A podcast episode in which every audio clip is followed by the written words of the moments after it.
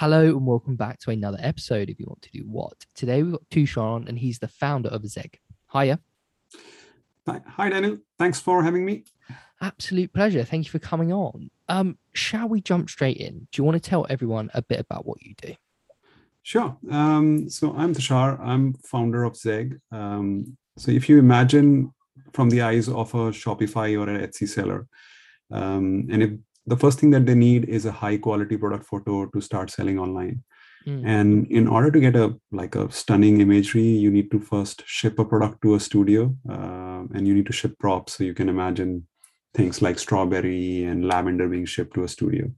And then after a week and spending more than five hundred pounds, you get a handful of product photos. So what Zeg does is that it does everything online.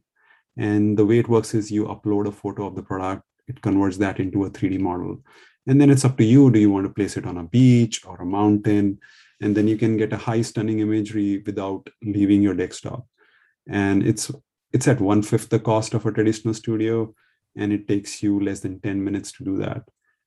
So now, so now he, like small sellers can actually compete with big brands when it comes to imagery uh, by using Zeg platform. Wow, that is a brilliant idea. So how did this all begin? Have you got a background in, in computers or? Yeah, so Daniel, um, uh, so well, the way I had like sort of developed some experience in startup was um, I started my uh, experience um, in automotive product development, then did some things in consulting. But eventually I moved to um, Rocket Internet uh, kind of a setup. Mm-hmm. And um, there I was like, you know, like building prototypes. Now you can build prototypes through no code software. And um, at that time I was just getting some developers and building a prototype. And um, then I will go to countries like Tanzania, uh, Kenya, Rwanda, and then we will launch the product there. Mm-hmm. And uh, I'll just land there for a few days and try to get traction onto the product. So there was a good breeding ground on how to say launch products and how to get traction. And um, that led me to Blipper, uh, which used to, is which is a pioneer in augmented reality, and that's where I was exposed to a lot of three D models. And uh, when you look at look in augmented reality, you can you know visualize products in front of you. You can visualize all kinds of things you know, through your phone. Um, and that's when I researched a bit about three D models because it was very cumbersome and very difficult to create. Mm. And and what I found out was like if you go to like uh, you know websites such as Wayfair or uh, IKEA, so all the photos that you see are not real uh, because really you, yeah because you can't wait for the sun to come out and you know ship ship the uh, like move the furniture at the right place at the right time and take a photo. So what that industry generally does is they take a photo of the smartphone photo of the product. Um, they send it to you know countries such as India, Vietnam, and China, and then there are armies of three D artists sitting there that build the three D model. Um, so it's very much like you know Hollywood C G I. Yeah, and uh, that's how they will build the fo- photos. Um, but you can do that for furniture items because those are expensive, like more than seven hundred pounds, five hundred yeah. pounds furniture. So you could spend like say a couple of hundred pounds on just one photo of a furniture. Um, and that's what the problem I saw and said, like, if we could automate this entire process of building three D models, um, then you can really cut down the cost for photography and really help small sellers get that visualization without having to spend uh, hundreds of pounds. Wow. I mean, this this kind of technology, so augmented reality, uh, three D modeling, um, this kind of industry is only going to grow, right? You know, there's applications for this kind of technology, even within the world of of blockchain and things like N F Ts and, and that kind of that gaming sphere as well. So it's a really exciting industry, isn't it? Yeah, absolutely. I mean, if you look at like the recent announcement by Facebook where they're talking about metaverse, mm. and uh, then you have Microsoft announcing uh, some like metaverse sort of uh, product launches. And uh, then it's, it begins to feel that a lot of these companies are going to invest in the three D space now. And um, when you look at three D space, it looks nice, but like in order to create that, if the process is going to be cumbersome, then it's going to be very difficult to populate that space with content. And um, that's where we feel we can add some value to it, even though it's on the e-commerce side of things. Um, but like you can build three D contents fast, and like you and I or anyone listening to this podcast can actually build those three D models. Wow. I mean, that's it. How did you go about actually getting this product from, like you said, you know, you did development, but what was that process like for you? Yeah, so it's been uh, with uh, its own ups and downs. And um, so when I um, started the company in uh, twenty eighteen, um, and I looked at, like, first thing we prototyped was a shoe model. And mm-hmm. um, and what we did was we took a photo and through some trickery ended up with a three D model. And then uh, we kind of get got to a three D model, which looked like a shoe. And uh, I was so happy with just looking at that. I thought, like, we need to start a company and we can, you know, like uh, start selling this. And um, so the first mistake was probably selling it first and then building it later. That's probably uh, the mistake I did. And um, what I realized is that, like, that three D model that uh, we were creating as a prototype is not sellable. Um, mm-hmm. So if a company or a brand wants to buy and they have their products and they want to look at those products with a very different kind of light, in terms of it has to be perfect. So if you're looking at the sole of the shoe, that has to be perfect. If you're looking at the laces, they need to look perfect. And and then you want to push that to such a realism that uh, if you look at, a, look at a real shoe and, like, say a three D model of the shoe, they should look the same. Mm. And that's where people want to start spending money on. And uh, and there was a lot of gap in the technology to get to that, get to that stage. Um, so we started the company twenty eighteen, worked with the shoes. Um, it didn't sell. So then we decided, okay, furniture is the biggest item. And there were a lot of clients who wanted to work with us if we could automate it. So Wayfair, Target, and a number of other companies. Wow. And uh, so we spent one and a, one and a half years on uh, furniture items. And uh, and like even small things, like if you look at a table and if there are two pieces of wood crossing each other, there is a line. So even if you miss that line, the client wouldn't pay. And um, so we just couldn't automate uh, furniture items because it was so, so difficult to do that. Sure. Um, so after one and a half years, we had to really delete the technology that we had created and start all over again. Wow. And um, so what we have now in Zeg is that you can actually take a photo of uh, consumer good items like, say, cosmetics or something that you can find at Sainsbury's or Tesco's, and uh, you can actually take a photograph and actually build it on the on our studio right now and render it into a high quality product photo. Um, and so that's what we have learned so far, that start small with some things that are less complicated and then gradually build something more complex. So now we are building shoes and we are getting to that stage. I think that's a great example, though. We always like to talk about on this podcast about just trying and, you know, mm-hmm. learning from failures. And that's a brilliant example. I'm sure, you know, you wouldn't be where you are now if you hadn't have initially sort of failed with the furniture, if you like, but now you're able to build this product, right? Yeah, and it, the, the faster you fail, the better you can learn, actually. And uh, so the whole point of iteration is to fail faster. And um, so some of the mistakes that we did was we were doing a lot of coding. And I think that's the first red flag, that if you're doing a lot of coding, then probably you're doing something wrong. uh, mo- most of the solutions are very simple and easy. And uh, they do not require that much of coding. And um, so th- and that's what we have learned from our, like, let's say last two and a half, three years of the journey, that keep it simple and make things work first, simpler things work first, um, capitalize on that before moving to something relatively complex. Sure. So, you know, you're you're well versed in the world of, you know, coding and, and uh, you know, this now sort of augmented reality and, you know, three D modeling.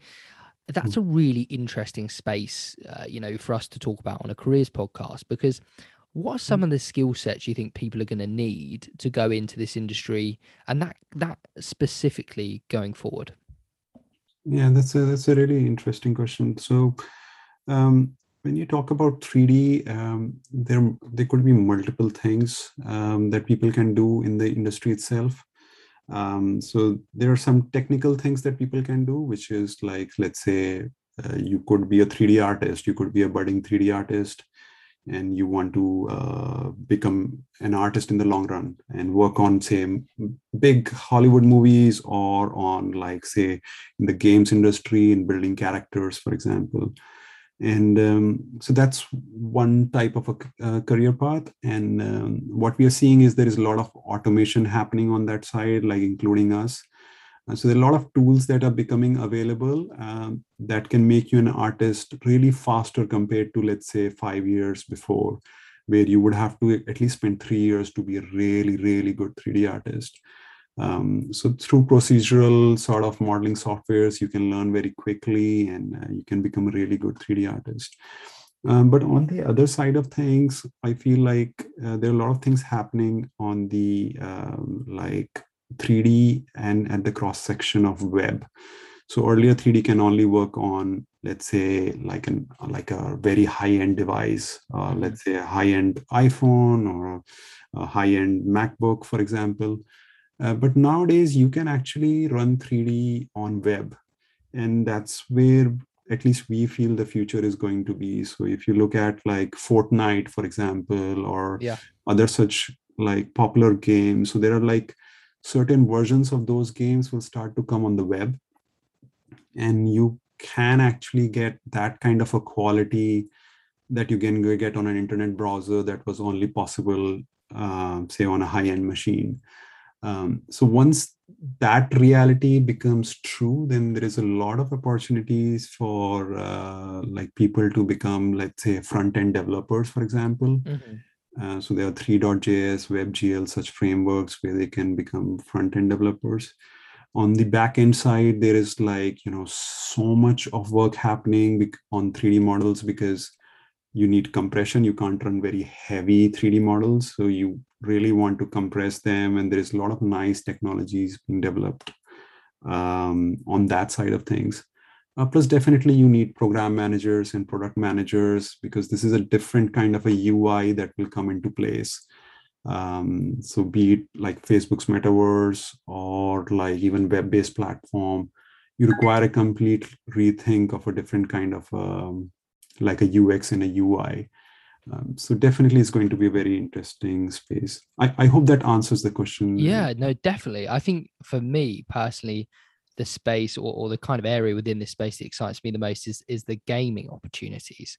Uh, you know, you've got things like Facebook's metaverse. We spoke about very quickly N F Ts um, and, and building sort of Uh, virtual reality worlds on blockchain, which I think is a very cool, uh, very yeah. cool future technology. But apart from gaming, what are some other industries that these kind of technologies you think will be applied to? So one is uh, in the uh, definitely in the movie industry, it's coming in a like at a much more bigger scale. Um, so most of the movies that you're seeing and most of the scenes that you see are built in three D. Um, so definitely that that area of creativity is coming uh, coming in at a much more wider scale than before. Um, second is on the website space as well. So even website building space. So you, what I'm seeing is there are a couple of companies that are building V R websites or you know virtual reality websites. So you actually interact with the website in a three-dimensional way rather than the two two-dimensional way that we have been interacting with the website. Um, so, so definitely that's another area of, um, of interest, I would say, or area of growth in the, in the three D space. And uh, then there are a whole bunch of enterprise applications. So, so, uh, so for example, you know, robotics and automation, for example, like, like teaching a robotic arm how to grab an object. So most of that is being done through three D. So you want to understand, you know, like, is this bottle made of glass or plastic? So how should I grab it? Should I grab it firmly or, you know, like... Uh, oh, wow. So, so you're training all these robotic arms through three D uh, and they're being trained in three D space. Um, so th- there are a lot of other interesting areas that are coming in this uh, three D space. So it's a really exciting sort of industry or skill set to learn, to take into quite a few industries now. Quite a few. And Um, one other thing that we work on and uh, we have seen and a lot of traction. We are fo focusing less on it right now is uh, synthetic media in general. So when you, when you talk about synthetic media, it's basically C G I or three D. Yeah. And um, so a lot of A I application, for example. Um, so if we talk about computer vision specifically, not like language processing and other things. Um, so if you wanted to understand like what sort of a like, you know, brand that this is, for example. So one way to do that is you will ask someone to collect a lot of photos, and then there will be armies of people, you know, drawing bounding box and things like that. I like telling the uh, computer what is in that photograph. Or what you can do is just build a synthetic sort of media, which is like the bottle in rendered on a nice sort of uh, like a table, for example, mm. and automatically get all the information, like, uh, you know, how far the bottle is from the camera, how, what kind of a bottle it is, for example. And then you can start training the A I algorithm on synthetic data. Wow. Uh, rather than a real world data where you have like, you know, privacy issues, like uh, whose bottle is this, for example, or uh, whose hand is that? Um, so wow, a really exciting space. Yeah. Yeah. It's a, a synthetic media is going to be, uh, there are like some other companies that people can check out is like synthesia dot i o, where you can actually just write a text and the person speaks that text in a diff completely different language. And you can start creating those videos, uh, like tutorial videos for, or, you know, product videos, for example, you can do that. Wow.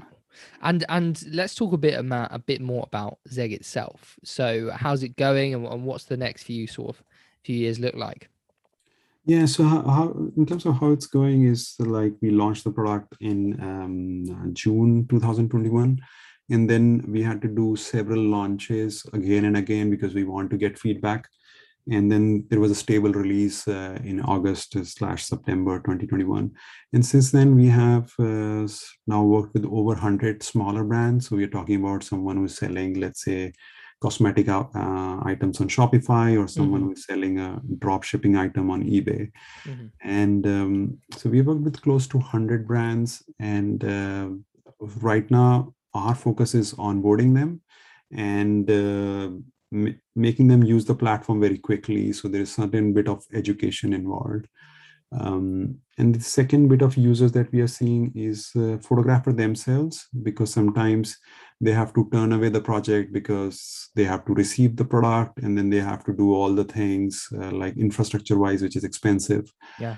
So they could actually now take the project and build it all online and uh, on the extra money, which uh, they were not able to do earlier. And uh, the third category for us is two D creatives. So a lot of two D creatives that can use Adobe, Photoshop, and other such products.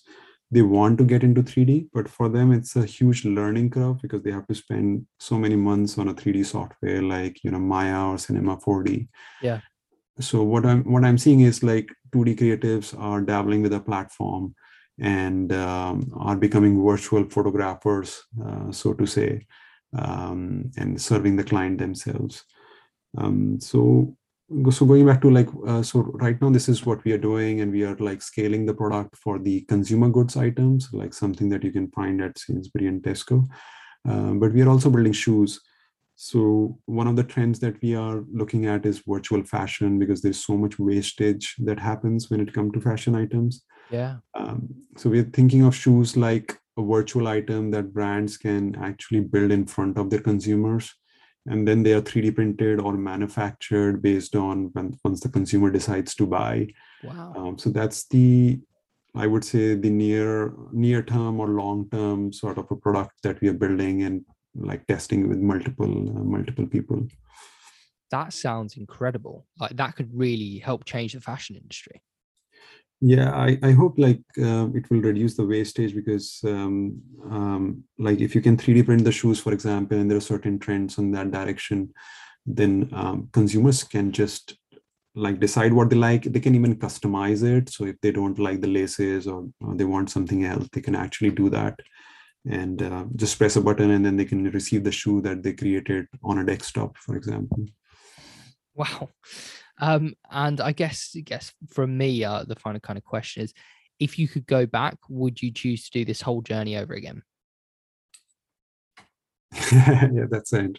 Yeah, it's it's been a painful journey, but yeah, yeah I would uh, I would still uh, do it again, and probably with um, with few fewer mistakes probably uh, that we have done in the past. Um, and one reason is because um, I'm super passionate about three D and, and democratizing three D, mm. and uh, we feel like if we can democratize three D, then it can have a much more wider impact in terms of people who can use it, as well as, you know, generating a much bigger market than what it is right now. Um, so definitely I'll, I'll do it again. Well, Tushar, it's been an absolute pleasure hearing all about what you're doing and your career so far. So thank you so much for taking the time. Um, where can people find you, your business, and what you're up to? Yeah, thanks so much, Daniel, for having me. Uh, I can be found at uh, zeg dot a i. That's our website. I can also be uh, reached directly at uh, Tushar at zeg dot a i or contact at zeg dot a i. Um, I would be happy to like demo our product to people who are interested, and uh, definitely it would be interesting to hear from people. Amazing. Thank you again. Thanks, Daniel.